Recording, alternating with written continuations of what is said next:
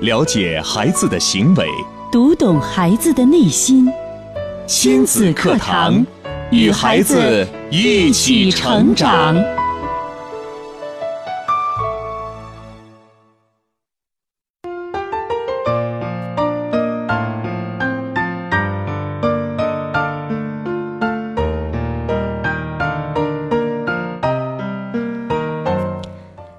亲子课堂，做智慧父母。您正在收听的是河南省首家以心理学为基础的亲子教育节目《亲子课堂》，我是主持人郑华。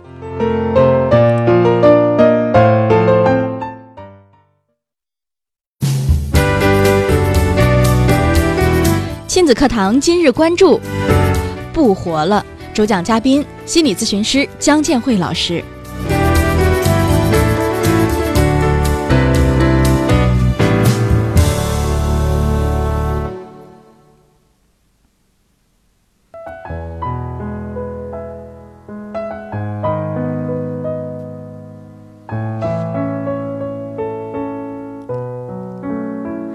好，在节目的一开始，首先呢，我们来关注一组数据。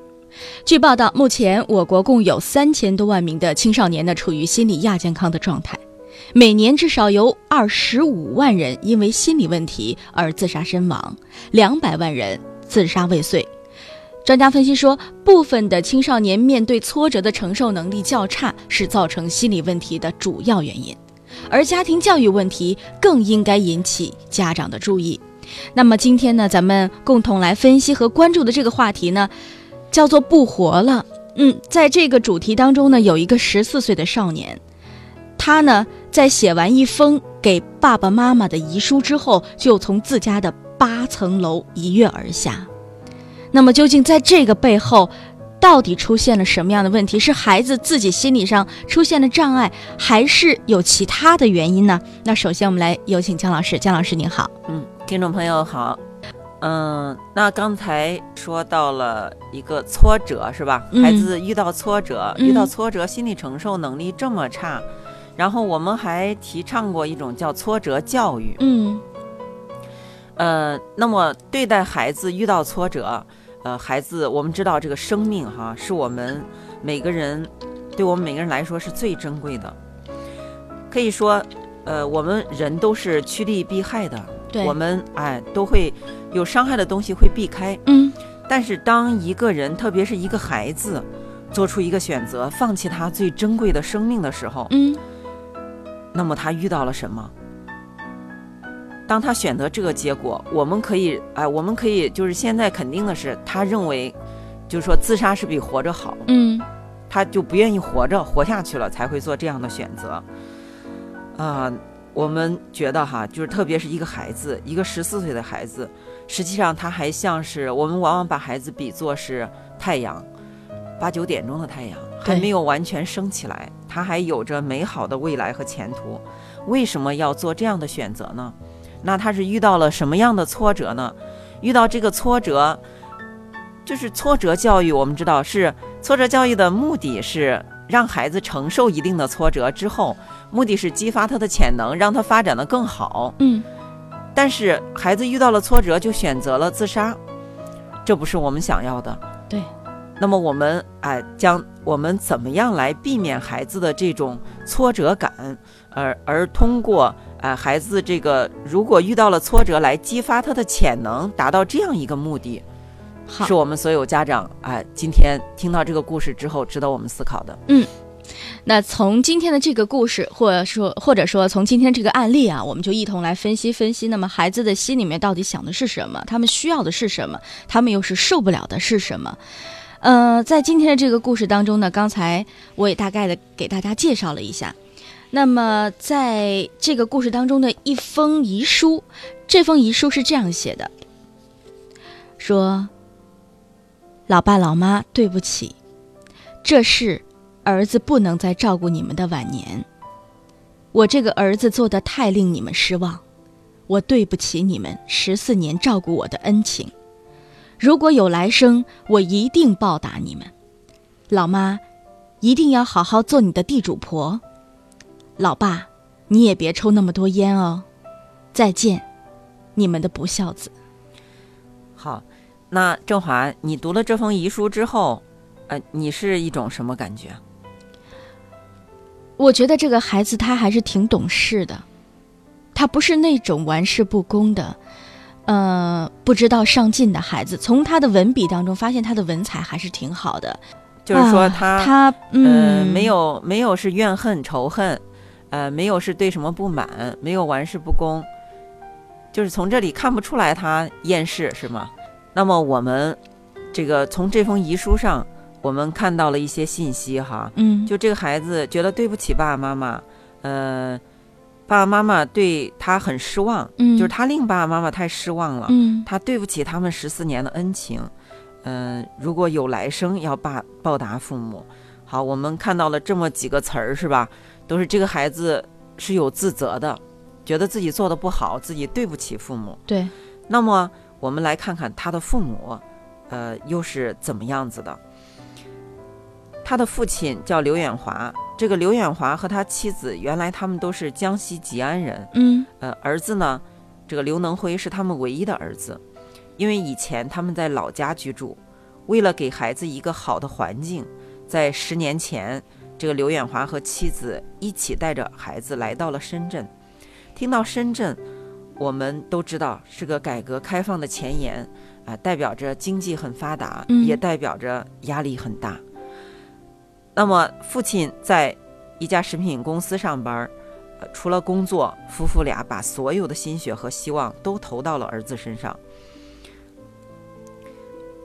呃，从这一段里，我们得到一个信息：嗯来深圳承受这么大的压力，呃，是为了给孩子一个好的环境。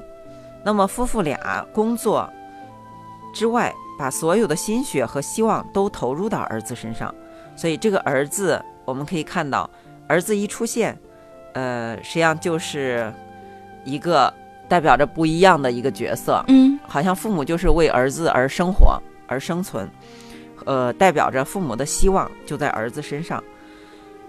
儿子这个刘能辉，呃，出现了这种情况哈，就是自杀了。他的父亲说：“我感到人生唯一的希望已经破灭了。现在想起来孩子的一举一动都会流眼泪，因为他拼命的挣钱养活全家，其实抚养儿子就是为了儿子。”嗯，但是孩子怎么能说离去就离去？那么，呃，夫妻俩挣钱是为了什么呢？嗯其实都是为了孩子呀。现在孩子走了，我们活着还有什么意义呢？那么我们看看当天发生了什么事儿，让这个孩子选择跳楼了。嗯，这样，您可以通过以下这两种方式来找到我们，并和我们取得联络。首先呢，您可以在新浪微博找到“迪兰路言亲子课堂”，在今天的话题帖之后直接跟评论。微信平台的朋友可以找到我们的亲子百科一二三，亲子百科是汉语拼音的全拼，一二三是阿拉伯数字，找到之后加关注，互动留言。其实呢，在每一个事件的背后，它一定是有原因的。如果说孩子积累很久，心里的那种负担是已经受不了的，但是他也一定是有一个导火索，有一个爆发点。那我们首先来看看这个爆发点在哪里。嗯，嗯在九月十号这天是个教师节，大概在中午不到十二点的时候，父亲刘远华他的工友看见，呃，刘能辉出现在他们家的楼下。嗯这个工友就很奇怪，因为不到十二点正是上课的时间呀。嗯，我的工友这个刘刘远华的儿子怎么会在楼下没上课呢？嗯他就给刘远华打电话，我看见你儿子了，你儿子今天可是不到十二点就在你们家楼下玩呢，没去上学。呃，刘远华听了还不太相信，怎么会呢？一大早不都去上学了吗？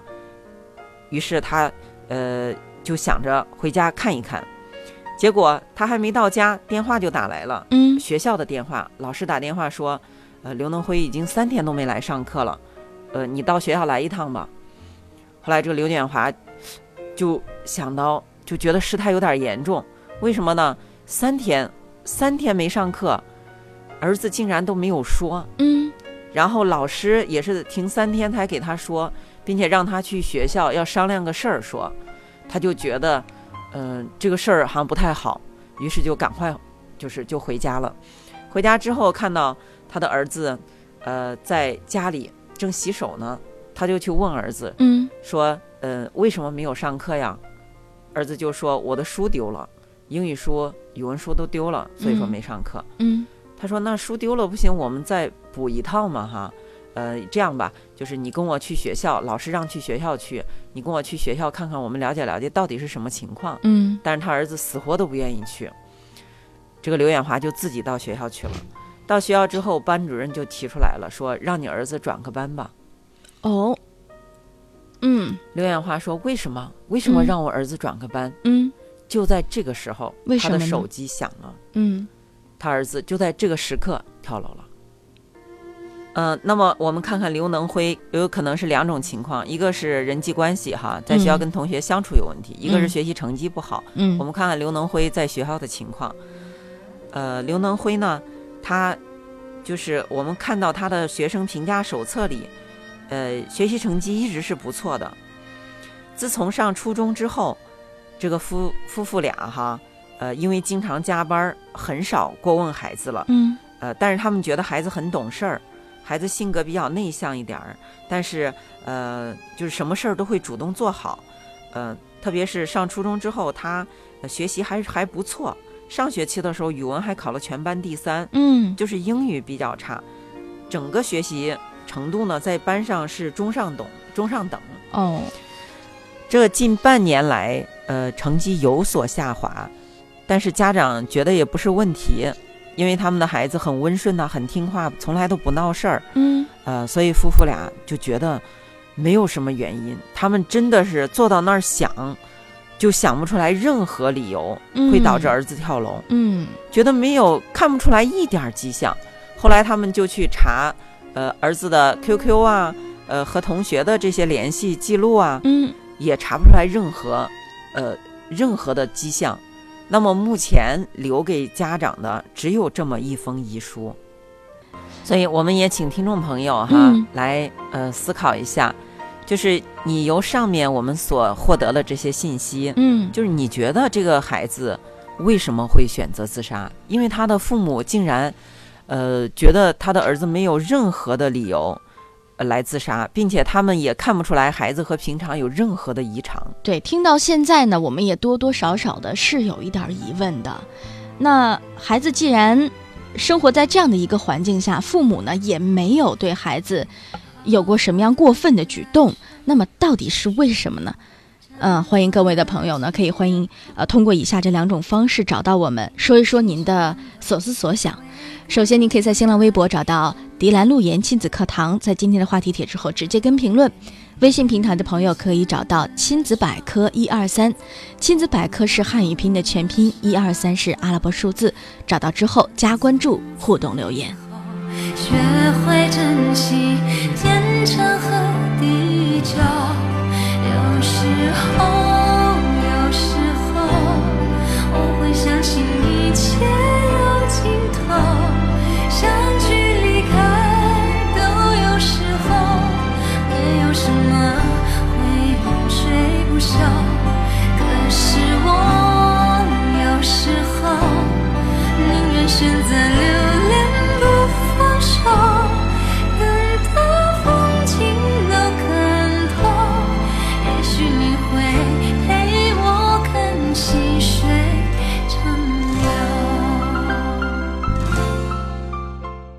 好，欢迎各位继续回到亲子课堂的节目当中来。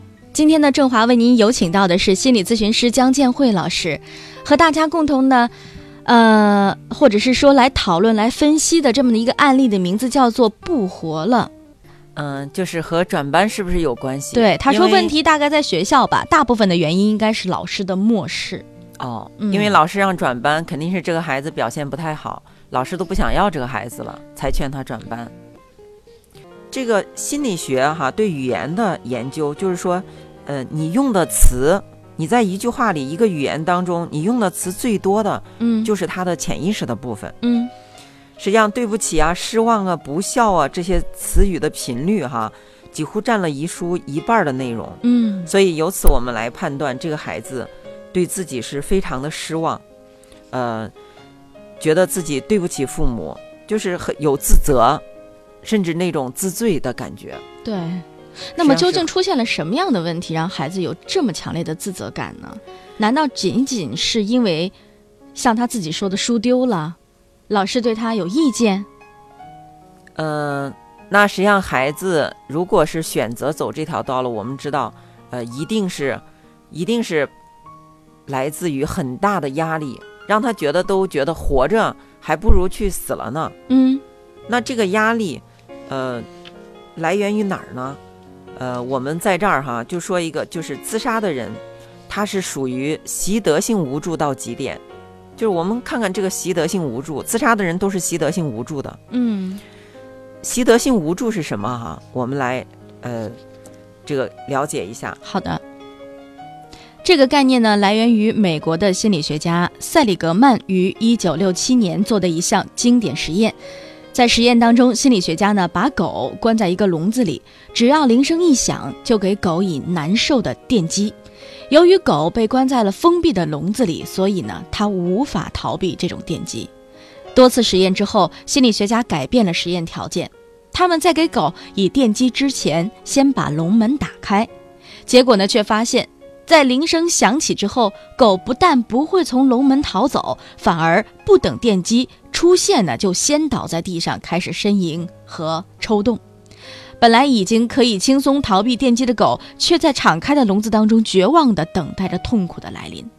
心理学家们把这种受到多次挫折之后产生的对应付情况的无能感叫做习得性无助感，或者叫做习得性绝望感。嗯因为这个孩子嗯他就是对自己的自责，嗯他觉得都是自己不好，自己做不到。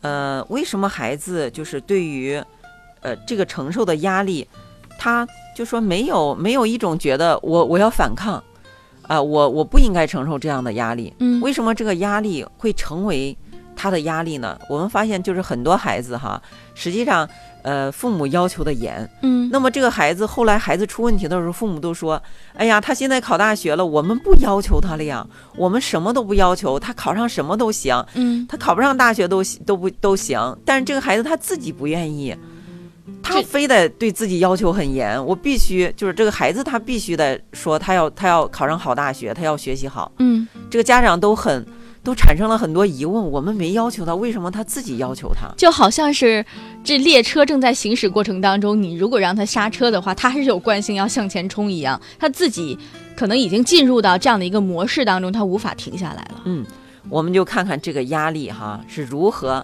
在孩子身上成为他自己的压力的。呃，我们就以这个孩子哈刘能辉和他的父亲，你看他实际上是出现了一个，呃，就是他告诉父亲书丢了。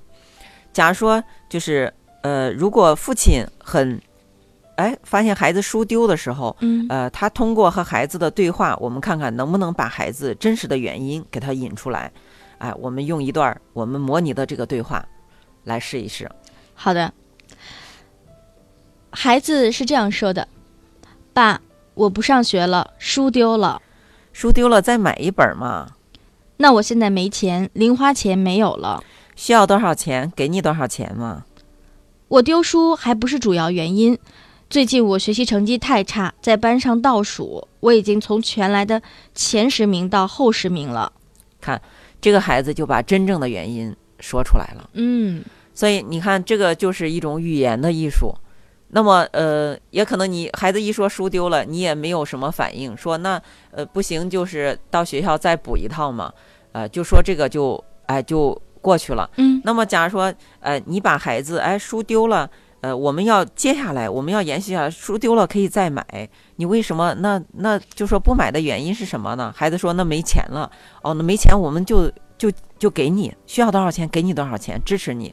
那孩子这时候他可能觉得，哦，父母给我的都是支持性的。嗯啊，那我就把我真实的原因，实际上我不想上学的原因，是因为最终最近我学习成绩太差了，我对自己太失望了，我都不想，我都我都进不去学校了，都不嗯愿意进学校了。这个原因说出来，那么这个原因说出来之后，父母可能就清楚了，这实际上是孩子遇到挫折感了。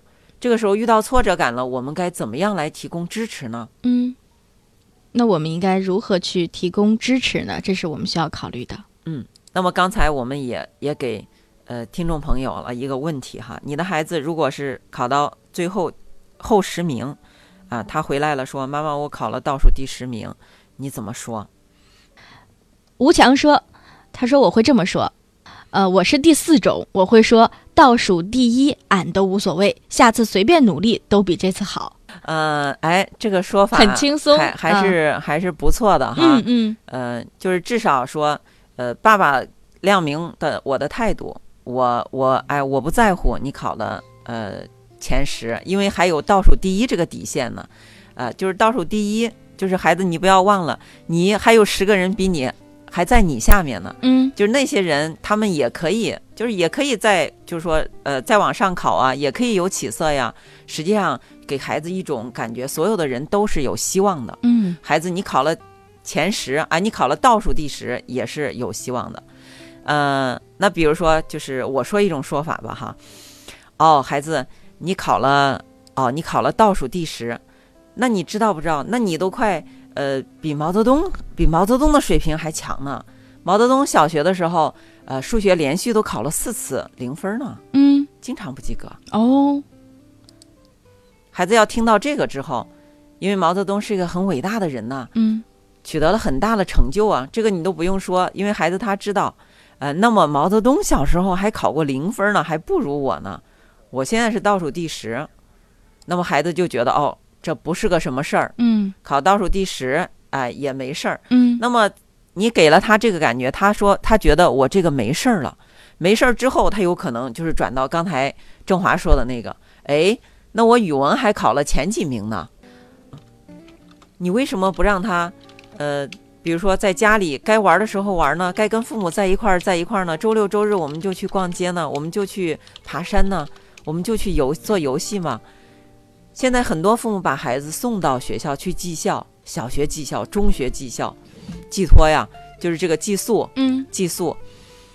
这样的话，当然你的孩子，他因为在学校里从早到晚，早自习正常上课，晚自习就是从早学到晚，甚至连课外活动都要剥夺啊，甚至连呃这个这个时间哈，其他的时间，有的孩子甚至就是课间都要在写作业。嗯那你的孩子当然他所有的生活都是学习，必然会造成这种情况。对，所以还是跟我们父母有关系。我们父母不要过早的把你孩子送到啊寄宿学校。你要知道，呃，孩子的生活学习只是生活的一部分。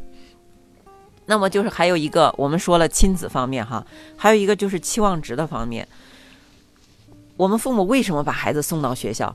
其实就是希望他学习成绩好，将来考个好大学，将来有个好工作，将来的人生，呃，很很顺利。但是实际上，你就会发现，哎呦，这个孩子，我这样想的，给他送去了，为什么这个孩子变得逆反了？嗯这个孩子老不听话，老是这个跟我对着干，因为这个违背这个违背他正常的生活状态了。一个孩子生来，他不是只去学习的。实际上，我们说一个小女孩生下来，她喜欢花蝴蝶呀，喜欢这个花裙子呀，喜欢打扮的很漂亮啊。你看，小女孩从小就会穿穿妈妈的高跟鞋呀，抹个嗯口红啊，点个红点儿啊。嗯哎，这个喜欢漂亮都是天性，但是没有说哪个孩子生下来就说我要成名，哎，我要成家，嗯，没有吧？没有，很少有孩子这么说的啊。对呀，这个孩子如果是他这样说，那一定是父母赋予的，外界赋予的，嗯肯定嗯。不是孩子的天性。嗯。所以说啊，有的父母可能孩子这个出生了，或者别人一说到，哎呀，你这个孩子聪明的很，这个父母就想到，咦，将来得上北大清华，是，我的孩子将来得成才。嗯嗯。甚至是，呃，这个呃，因为这个心理咨询是周正教授做的哈，呃，我们刚才说的这个分析都是周教授的分析啊、比如说两个因素嘛，第一个因素就是亲子关系，第二个因素是，呃，期望值的问题。那么周教授还说，他前一段时间他看了一个贵州卫视的节目，嗯，就是有一对夫妻，他们的孩子是自闭症，哦，这个孩子自闭症啊，都不能正常阅读，阅读起来都很困难，然后不能正常上课，上课的时候老是捣乱，根本都听不进去。像这种情况下，他的父母应该怎么做呢？这个妈妈是这样教育她的孩子的：“她说，嗯孩子呀，我对你期望值很高，你咱不比别人差，你将来要成名成才，这个要哎要成家，咱和别人是一样的。嗯呃，那么你看过去的皇帝都是放牧天下，孩子你也要放牧天下呀。我们看看啊，这个孩，这个母亲，她的孩子都自闭症了，她还想着让他的孩子当皇上，他还在这儿做这种梦。所以，这样的父母都没有生活在现实中，就是你不知道你的孩子，你的孩子来降生于世哈，他是他是有他自己的人生，他自己的哎，他有他人生的需要快乐。